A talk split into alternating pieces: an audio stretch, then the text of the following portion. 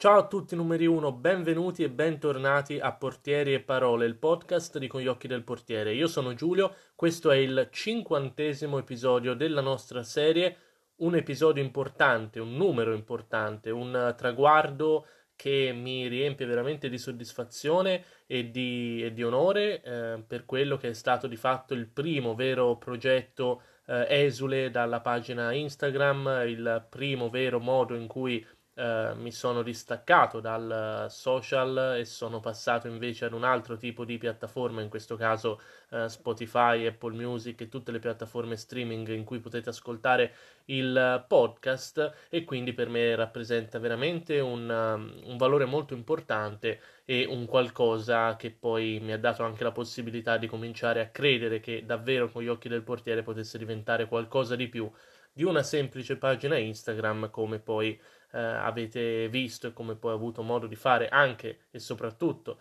grazie a voi, grazie alla vostra vicinanza e al vostro apprezzamento, sì con il podcast, ma anche con eh, il libro Faccio il portiere perché non ho voglia di correre e con eh, la trasmissione Tollkeeper in onda su Twitch e YouTube. Ma andiamo a parlare di cosa tratteremo nell'episodio di oggi principalmente Premier League e Serie A, andremo a vedere cosa è successo di particolare per quanto riguarda i portieri in questi due campionati, ci sono veramente tanti argomenti e tanti episodi interessanti da analizzare. Non aggiungo altro, vi lascio alla scoperta dei nostri contenuti e vi do il benvenuto al cinquantesimo episodio del podcast di Con gli occhi del portiere.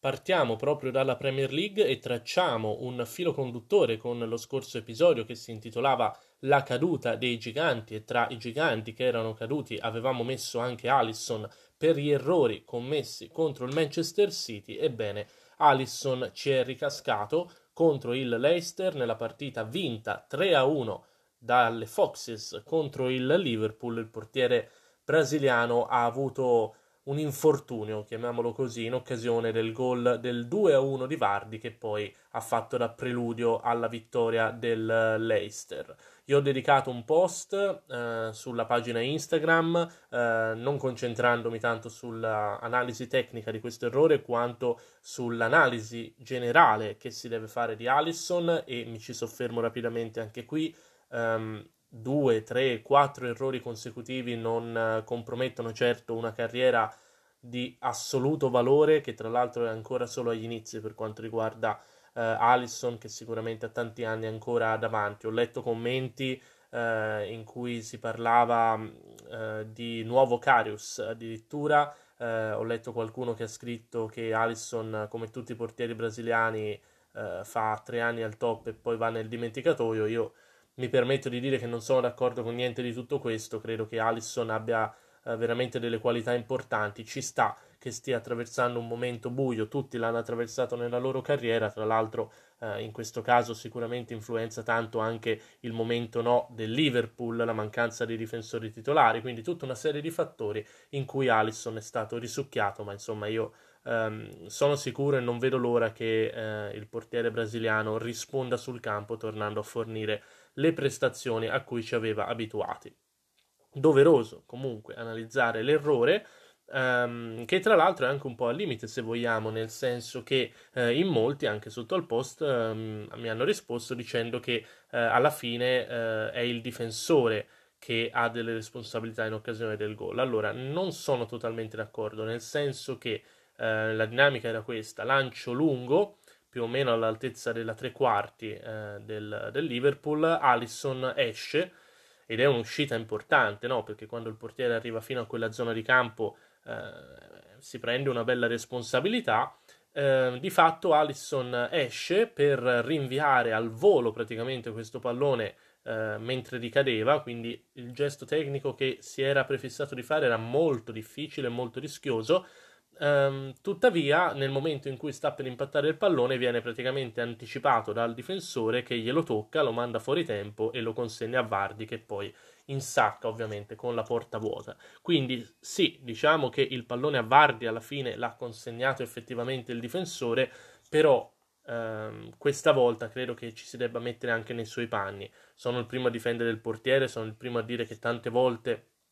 le colpe che vengono date al portiere in realtà sono in gran parte dei suoi difensori, però dobbiamo anche fare il ragionamento inverso, insomma, per, per correttezza e pensare a questo difensore che eh, è concentrato su questo pallone che sta spiovendo, si sta preparando a, ad intervenire e improvvisamente si trova tra i piedi il portiere in una zona di campo che non gli compete, perché io sono dell'idea che quando i difensori eh, ci sono, sono più o meno ben posizionati, il portiere debba rimanere nel suo. Quindi in questo caso, secondo me, l'errore di Allison è stato quello di uscire in una zona di campo, ma soprattutto in una situazione in cui non ce n'era bisogno eh, e quindi di fatto ha mandato poi in confusione anche il suo difensore e hanno fatto la frittata. Quindi questo semplicemente il mio punto di vista tecnico sulla situazione, per il resto vale quello che ho detto prima sul valore indiscusso di Allison. Um, altro portiere brasiliano di cui vorrei parlare, eh, stavolta in modo positivo però,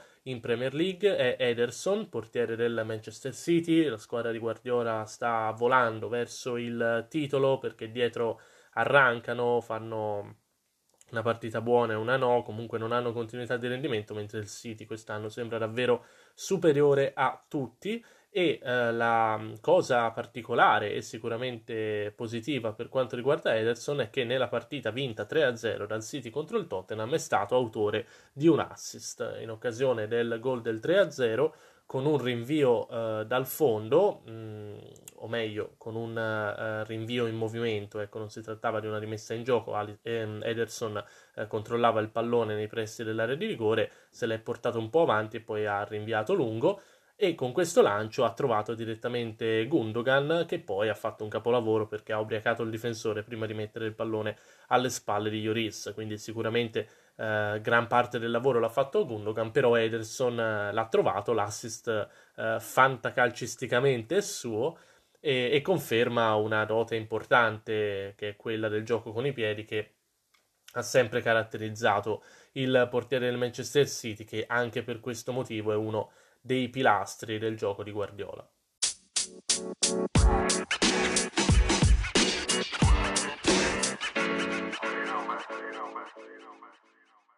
Passiamo alla Serie A e arriviamo al titolo di questo episodio, la rivincita di Meret. Ebbene sì, perché Alex Meret si è ritrovato improvvisamente titolare contro la Juventus a causa di un infortunio nel prepartita di Ospina e ha risposto con gli interessi, ha fatto vedere a tutti che le qualità ci sono e che sicuramente meriterebbe un posto da titolare eh, se non nel Napoli quantomeno in un'altra squadra. Eh, Meret è stato infatti decisivo contro la Juventus per la vittoria del Napoli 1-0 grazie al rigore di Insigne, ma soprattutto grazie alle parate dell'ex portiere della SPAL che nel secondo tempo si è messo sugli scudi e ha respinto tutti gli assalti della Juventus, in particolare una parata su Chiesa, una su Ronaldo e un'altra su Morata. Uh, tre parate che um, diciamo a primo impatto potrebbero sembrare non impossibili sicuramente non erano impossibili, visto che i tiri erano tutti,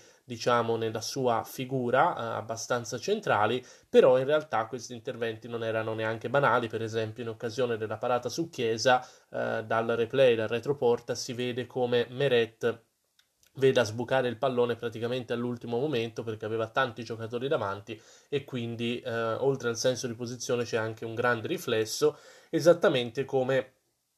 in occasione della parata su Ronaldo, in cui eh, Meret è bravo a rimanere in piedi fino all'ultimo, poi ovvio che da mezzo metro Ronaldo poteva fare tutto tranne colpirlo, invece gli ha calciato addosso, però il portiere del Napoli è stato bravo a rimanere in piedi e anche a tenere eh, incollato ai guanti quel pallone. Infine la parata su Morata, una risposta con, con il piede con cui Meret è stato bravo ad andare giù, bravo secondo me nella scelta, nel capire che il pallone era troppo vicino al corpo e troppo ravvicinato per poterlo andare a prendere con le mani e Meret è stato bravo invece a scegliere l'intervento con i piedi. Quindi, insomma, in generale una partita da 8 in pagella per Meret, tante parate decisive poi per la vittoria del Napoli che sicuramente ha valorizzato ancora di più la prestazione di Meret. Non mi dilungo sulla sua situazione di cui ho già parlato varie volte, abbiamo parlato anche eh, insieme a, agli altri ospiti nell'ultima puntata di Tollkeeper, però insomma eh, penso sia doveroso sostenere che eh, Meret debba essere il titolare di qualche squadra di Serie A. Se a Napoli la porta è così chiusa da Ospina che comunque sta facendo bene, eh, spero che possa andare da qualche altra parte dove eh, puntino su di lui e dove possa esprimersi appieno, eh, mostrando le sue qualità che sicuramente ci sono e di certo non sono state perse. Eh, bene anche Audero nell'ultimo turno di Serie A, la sua Sampdoria ha vinto 2-1 contro la Fiorentina, bene Audero eh, in un episodio un po' particolare, che poi è stato quello del gol della Fiorentina, voi vi chiederete com'è che un portiere può aver fatto bene su un gol subito. Eh, Audero l'ha fatto perché solo la goal line technology gli ha impedito di compiere eh, quello che eh, sarebbe stato un assoluto miracolo. Eh, punizione di Pulgar dal limite dell'area, battuta benissimo, e prima grande parata di Audero che va a togliere il pallone da sotto la traversa con una mano. Ehm, la difficoltà ehm, dell'intervento, che era decisamente estremo, ha impedito a Audero di eh, poter anche indirizzare la deviazione, così che la sua parata di fatto ha ehm, fatto tornare il pallone in gioco eh, e sulla ribattuta si è avventato Vlaovic che eh, di testa ha messo dentro, ma Audero era riuscito in una frazione di secondo, nel tempo più veloce che eh, potesse esistere, a rialzarsi e ad andare a togliere dalla porta anche il colpo di testa di Vlaovic, tuttavia il pallone, come ha mostrato la Goal Line Technology, aveva superato la riga eh, di un bel po' in realtà, però insomma eh, tanto di cappello Audero che era stato velocissimo nel rialzarsi dopo la prima parata e quasi stava per fare un autentico miracolo, rimane comunque il gesto tecnico, soprattutto sulla punizione di Pulgar, che non è banale, così come non è stato banale eh, l'unico praticamente intervento vero che ha dovuto fare Paolo Lopez nella partita tra Roma e Udinese. Ehm, è arrivato un commento molto, molto simpatico sotto al post su Paolo Lopez in cui eh, un ragazzo diceva che eh, quando fa queste cose Paolo Lopez lo fa arrabbiare perché ehm, vuol dire che le qualità per fare interventi del genere ce l'ha e poi non si spiega quindi come a volte invece cada in errori clamorosi. Però in questo caso la parata di Paolo Lopez è stata veramente bella, più che una parata eh, direi che si tratta di, di, un'uscita, uno contro uno con Deulofeu, 2-0 per la Roma, Deulofeu poteva riaprire la partita, campo aperto sull'errore del difensore davanti a Paolo Lopez, ha cercato di scartarlo e Paolo Lopez è stato straordinario a mio parere nel leggere le intenzioni di Deulofeu, andare nella stessa direzione in cui è andato lui e scegliere perfettamente il tempo dell'intervento per intercettare il pallone con la mano sinistra e toglierlo dai piedi di Deulofeu. Intervento di una difficoltà incredibile perché la palla andava veloce e perché bastava un secondo in più o un secondo in meno e Paolo Lopez avrebbe commesso fallo da rigore eh, e quindi avrebbe permesso all'Udinese di usufruire di un calcio di rigore. Invece lui è stato perfetto, scelta di tempo impeccabile e grande, grandissimo intervento su Deulofeu. Altro episodio interessante da analizzare nell'ultima giornata di Serie A, cosa che ho già fatto anche sulla pagina eh, lasciando la parola a voi e ora vado a dire anche la mia, è quello che riguarda Drongoschi. Eh, per la precisione, sempre nella stessa partita tra Samp e Fiorentina, eh, in occasione del gol ehm, di Keita, quindi il primo gol subito da Drongoschi, eh, c'è chi ha dato delle responsabilità a Drongoschi anche in occasione del gol di Quagliarella. Uh, rapidamente credo che la deviazione di Pezzella, per quanto non così netta uh, e per quanto non abbia influenzato così tanto eh, la traiettoria del pallone abbia comunque tratto in inganno Drongoschi che sicuramente poteva essere un po' più reattivo, un po' più veloce ad andare a terra considerando più che altro quello a cui ci ha abituato in queste giornate, cioè una grande reattività, però da qui a dire che quel gol è colpa sua secondo me Um, c'è un, un bell'abisso, uh, mentre in occasione del gol di Keita sicuramente poteva fare meglio. Allora la situazione è stata questa: calcio d'angolo battuto all'altezza del primo palo, Drongoschi chiama il pallone e quindi Vlaovic, che era posizionato proprio davanti a Keita, lo sente e cosa fa? All'ultimo momento si scansa, pensando che il suo portiere sarebbe arrivato sul pallone, ma in realtà nel mezzo c'era Keita che di testa anticipa secco Drongoschi e fa 1-0 per la Sampdoria. Quindi la questione che avevo posto anche sulla pagina era di chi è la responsabilità di questo gol? Di Drongowski che chiama il pallone e poi si fa anticipare o di Vlaovic che in piena area sugli sviluppi di un corner si scansa? Eh, allora, la risposta è stata abbastanza univoca da parte vostra, avete individuato responsabilità di eh, Drongowski e posso dire che mi trovo abbastanza d'accordo, nel senso che eh, quando un portiere chiama il pallone eh, si assume la responsabilità e quindi se il portiere chiama il pallone e poi non lo prende, la colpa non può essere che sua. Eh, bisogna comunque dire che Vlaovic non è esente da colpe, nel senso che quante volte ci è capitato di chiamare il pallone e i nostri difensori non ce l'hanno lasciato, tante, e se succede una cosa del genere, magari noi ci arrabbiamo col difensore, gli diciamo guarda che te l'avevo chiamata, me la dovevi lasciare, però finisce lì, il pericolo comunque ehm, non c'è più. Ecco, in questo caso secondo me era esattamente ciò che Vlaovic doveva fare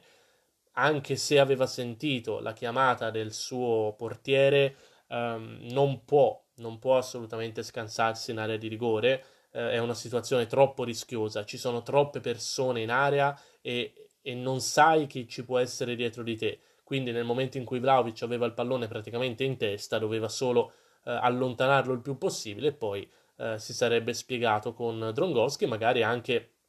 eh, facendogli notare che aveva sbagliato a chiamare un pallone del genere. Però diciamo che per il bene della Fiorentina in quel caso Vlaovic doveva assolutamente allontanare il pallone e di base lasciar passare la palla in area di rigore non è mai una buona idea. Però alla base c'è l'errore di Drongowski. Sicuramente, come mi avete fatto notare voi, ehm, il portiere della Fiorentina chiama la palla. Si vede bene anche dal replay, dal movimento della bocca, quindi eh, nel momento in cui la chiama ogni responsabilità diventa eh, ovviamente sua, mh, mm, è stato un errore di valutazione da parte di Drongowski che ha chiamato il pallone senza rendersi conto che in realtà sarebbe stato molto molto difficile arrivarci perché era teso, perché era sul primo palo, perché Keita era in netto anticipo, quindi diciamo un errore di valutazione di Drongowski che poi ha tratto in inganno anche Vlaovic.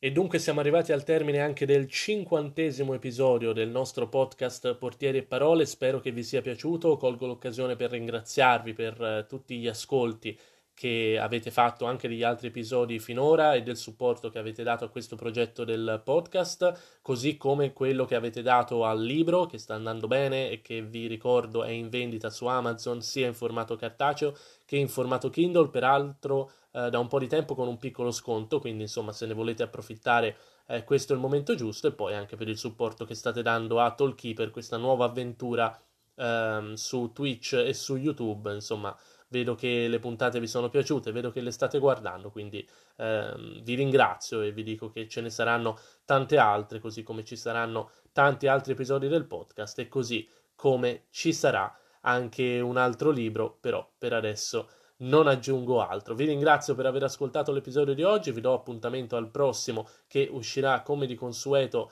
nella prossima settimana a commento del weekend di calcio europeo e vi ricordo di guardare il mondo e in particolar modo il calcio sempre dalla nostra prospettiva, sempre con gli occhi del portiere. Ciao!